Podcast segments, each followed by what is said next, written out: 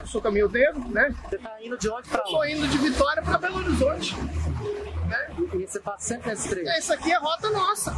Agora tu tem que dar uma volta, um desvio de cento e tantos quilômetros. E esse custo fica no bolso da gente. Eu sou autônomo. Isso impacta o quê? Mais combustível? Mais combustível. Queria que você explicasse. Mais combustível, mais tempo, mais desgaste físico.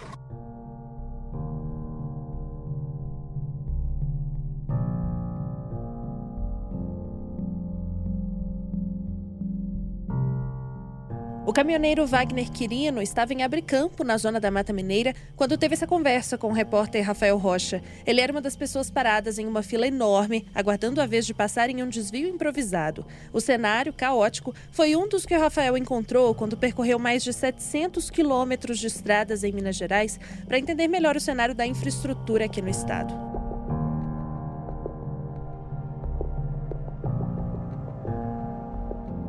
É, o nosso trajeto envolveu cerca de 700 quilômetros, a gente passou por várias estradas em Minas para a gente ter acesso a esse amontoado de problemas nas rodovias. É, fomos eu, o repórter fotográfico Flávio Tavares, junto do motorista Abílio, e o que a gente encontrou foi uma sequência de buracos, crateras, deslocamento de terra, é, queda de barreiras e por aí vai. Os motoristas reclamam bastante, os caminhoneiros e todo mundo que percorre as estradas. Nosso primeiro ponto de parada foi num lugar mais, talvez o mais complicado em Minas Gerais, que é na BR-262, na altura da cidade de Abricampo, onde uma imensa cratera engoliu parte da estrada e o cenário ali ainda é de completo caos. Por quê? Porque vai demorar seis meses para o DENIT fazer a obra de recuperação da estrada, e enquanto isso, tem um desvio feito de improviso pela comunidade local, pelos empresários que estão se organizando ali para tentar uma solução de momento.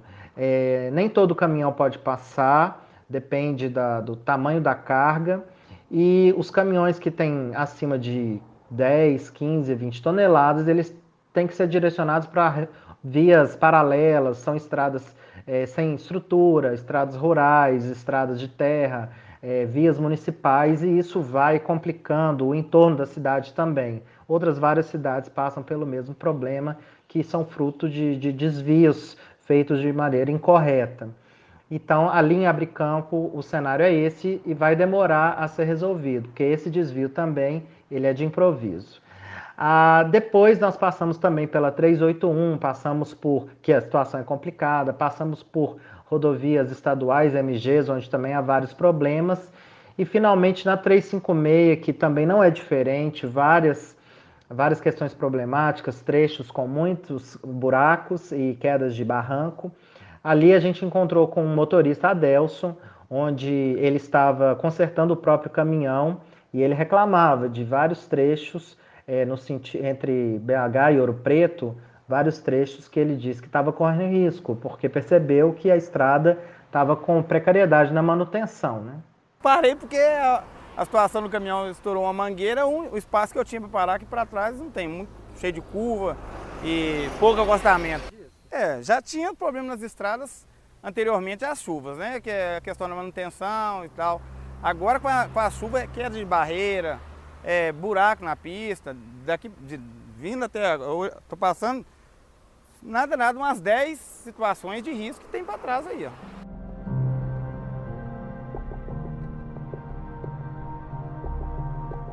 Como o Adelson acabou de dizer, estrada ruim aumenta os riscos. Como Wagner já tinha dito, também aumenta os gastos e afeta a renda. Disso ninguém tem dúvida. Mas e se a gente considerar um cenário mais amplo que afeta não só essa parte da economia, mas também o meio ambiente? Eu sou Keila Ariadne. E eu sou Ana Luísa Bongiovanni e nesse podcast Efeito Estrada, produzido pela editoria Mais Conteúdo do jornal o Tempo, a gente quer entender qual é a relação das chuvas com as más condições das rodovias.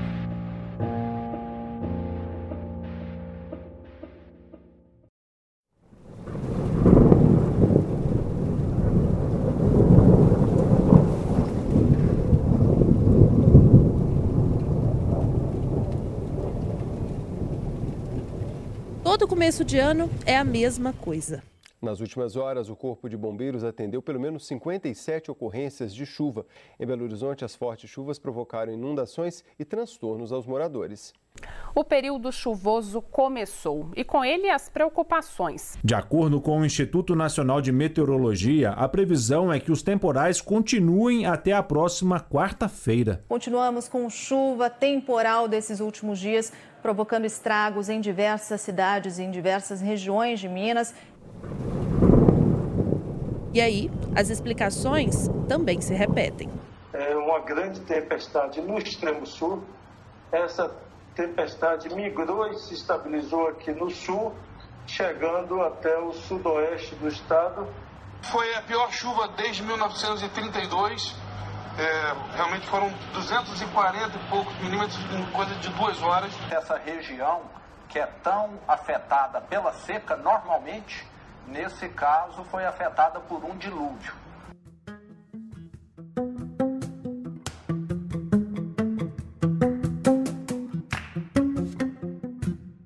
É comum que as chuvas levem a culpa pelas más condições das estradas. Mas você já parou para pensar que o contrário também pode fazer sentido?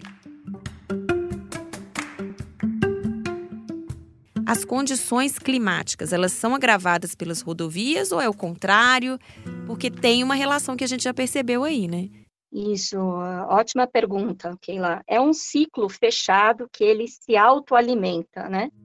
Essa é a Érica Marcos. Ela é gerente executiva ambiental da CNT, Confederação Nacional do Transporte. Que, que eu quero dizer com isso? Nós temos aí as condições climáticas, que já estão dando seus testemunhos por meio dessas enchentes que estão acontecendo no Brasil todo.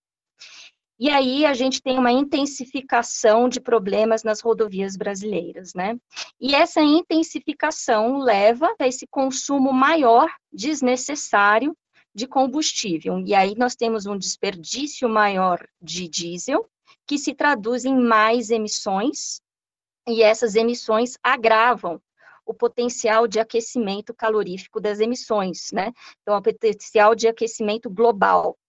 E aí a gente tem esse círculo fechado que se auto é, nutre, que uma coisa leva a outra. Então, daí a importância também de a gente não só pensar na poluição atmosférica, mas no aquecimento global, que contribui é, diretamente com as mudanças climáticas.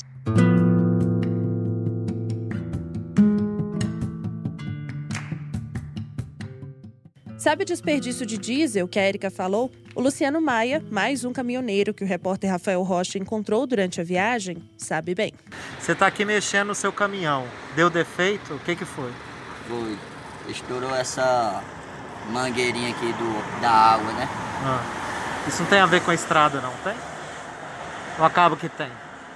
É, porque tipo, você força muito, né? O caminhão para, buraco, bate, não deixa de trouxer para um lado, trouxer para o outro, então uma hora danifica. Você acha que tem piorado, né?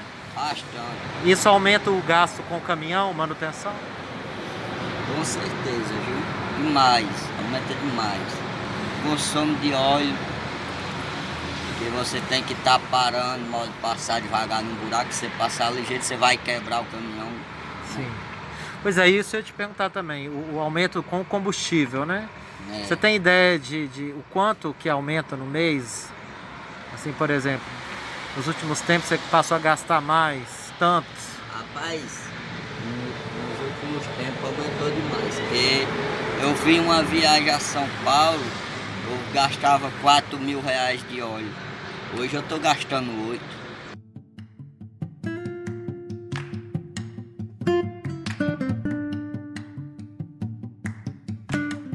que a vivência do Luciano mostra na prática, a professora Antonella Lombardi, chefe do Departamento de Engenharia Nuclear da UFMG, confirma com estudos.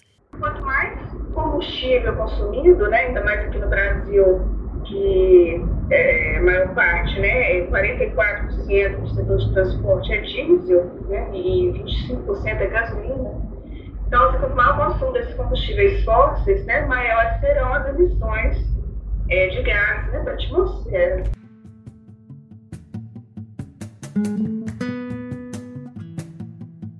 E, como o professor aponta, o aumento das emissões de gases do efeito estufa vai influenciar nas mudanças climáticas. Realmente elas vão influenciar né, no maior consumo, vão ter maiores emissões. Como a gente sabe, né, é, isso aí vai, vai ter influência, sim, né, no, no, toda essa mudança né, no clima vai ter influência no, percentual de chuvas.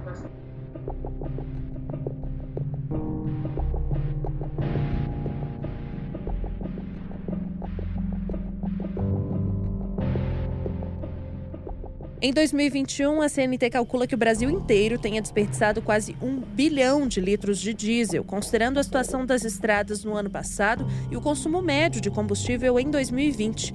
Isso, segundo Érica Marcos, se traduz em muito mais gases poluentes lançados na atmosfera. Basicamente, a, a Confederação Nacional do Transporte ela segue o protocolo é, de gases de efeito estufa. Né? Em inglês é o, GHG Protocol. Então, ali a gente considera não só a emissão do CO2, que é o dióxido de carbono, comumente conhecido né, como dióxido de carbono, mas também a gente tem que considerar é, as emissões do metano, o CH4, e do óxido nitroso, N2O. E a partir dessa contabilização que é realizada seguindo o método desse protocolo, nós temos as emissões das unidades móveis dos gases de efeito estufa. Então, no caso do Brasil, se nós é, utilizarmos as estimativas relacionadas a, aos fatores de conversão do, do, deste protocolo, nós chegamos a um desperdício de diesel fóssil de 955 milhões 990 mil e 800 litros de diesel. E isso se traduz em quantos gases de efeito estufa? Qual é essa emissão? Então, aí nós temos aí 2,53 megatoneladas de CO2 equivalente. O CO2 equivalente, ele já fez aquela conversão em que o CO2, ele tem um potencial de aquecimento global quando considerado esses dois outros gases que eu comentei, o metano e o óxido nitroso. E ali a gente já consegue mensurar o potencial de aquecimento global dessa situação. Minas, que tem a maior malha viária do país, foram 157 milhões de litros de combustível desperdiçados, que se traduzem em 409 milhões de quilos de gás carbônico, mais de 500 mil quilos de metano e quase 22 mil quilos de óxido nitroso. Financeiramente, os números também assustam. Hoje, enquanto gravamos este podcast, o litro de diesel custa em média R$ 6,59 aqui em Minas Gerais. Ou seja, 157 milhões de litros de diesel custam 1 bilhão e 34 milhões de reais. Com esse dinheiro desperdiçado, daria para custear quase 10% de todas as obras emergenciais nas estradas que cortam o estado, que, segundo a CNT, custariam 11,6 bilhões de reais. Esse cálculo foi feito antes das chuvas deste ano. Érica, então a gente pode dizer que os fatores climáticos têm alguma relação direta com essa falta de investimentos? Certamente. Certamente porque a partir do momento em que eu invisto menos, eu tenho menos reformas, eu tenho mes- menos é, endereçamento do problema existente, e aí nós temos esses eventos climáticos extremos, que levam a um maior comprometimento das rodovias, e esse maior comprometimento vai fazer eu ter um desperdício maior. Então, se eu invisto pouco, na prática, de forma mais simplista, se eu invisto pouco, eu contribuo mais para as mudanças climáticas. Então, quanto menos né, se investe, é, investimento público, investimento privado, mais a culpa pode cair aí no fator climático, né, depois certamente a conta ela se ela se espalha para todos, né? É uma conta de desperdício de combustível para o transportador e é uma conta também para a sociedade civil que além de respirar um, um, ar de menor qualidade também vai sofrer as consequências é, desastrosas das mudanças climáticas, como a gente tem testemunhado em, é, nos canais midiáticos.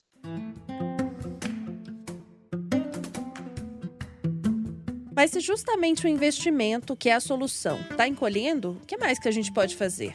A professora Antonella aponta algumas medidas. Assim como é, é ações né, diretas, a gente pode citar, por exemplo, investimentos em fontes alternativas, né, para a gente tentar diminuir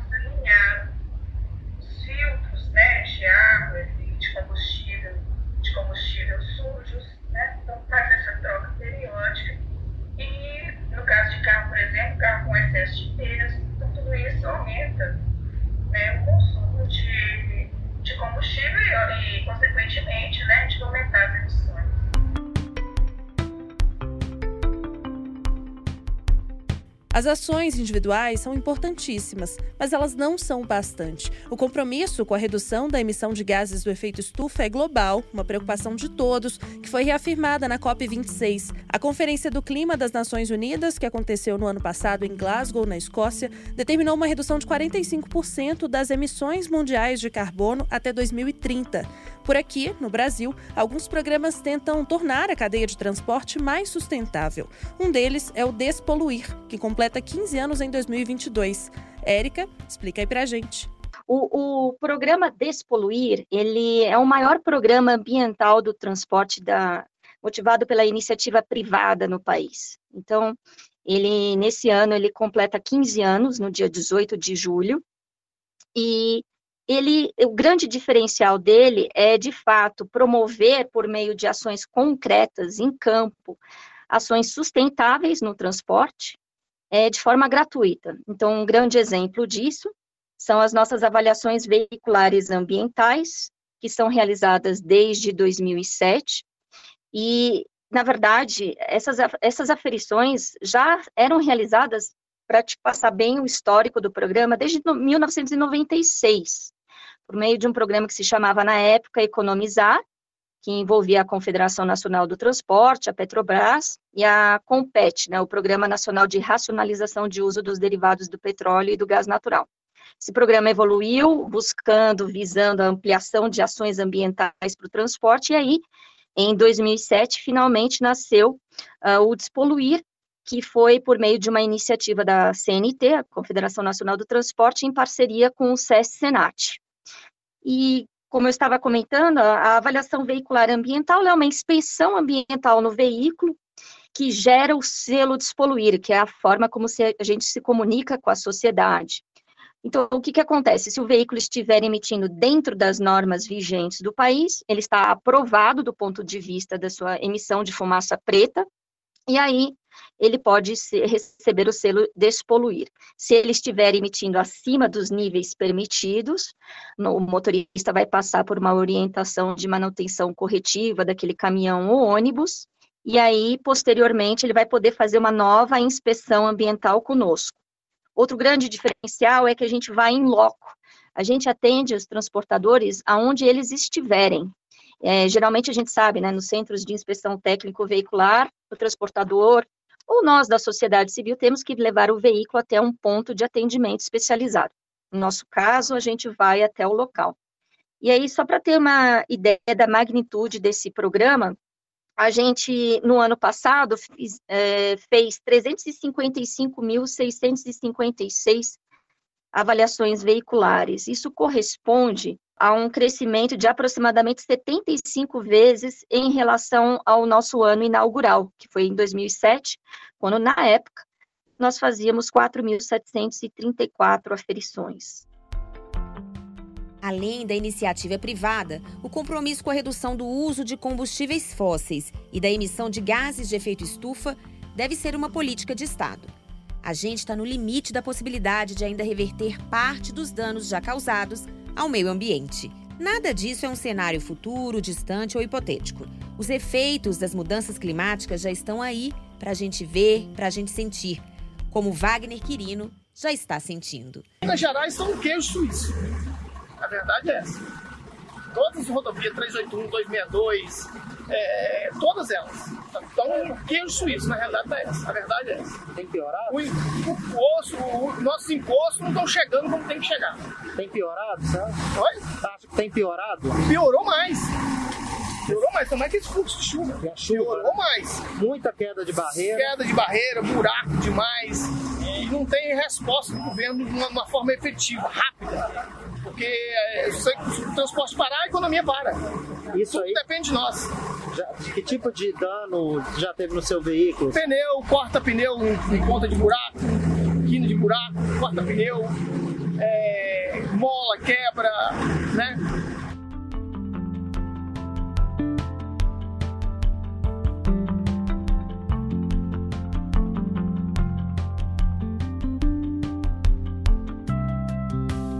Podcast Efeito Estrada é uma produção da Mais Conteúdo, editoria de reportagens especiais de O Tempo. O roteiro foi feito por mim, Ana Luísa Bongiovanni, e pela Keila Ariadne, que coordena o projeto. A edição e sonorização são minhas e a reportagem teve colaboração de Rafael Rocha e Tatiana Lagoa. Todo o material produzido pela Mais, incluindo outros podcasts, você encontra em otempo.com.br.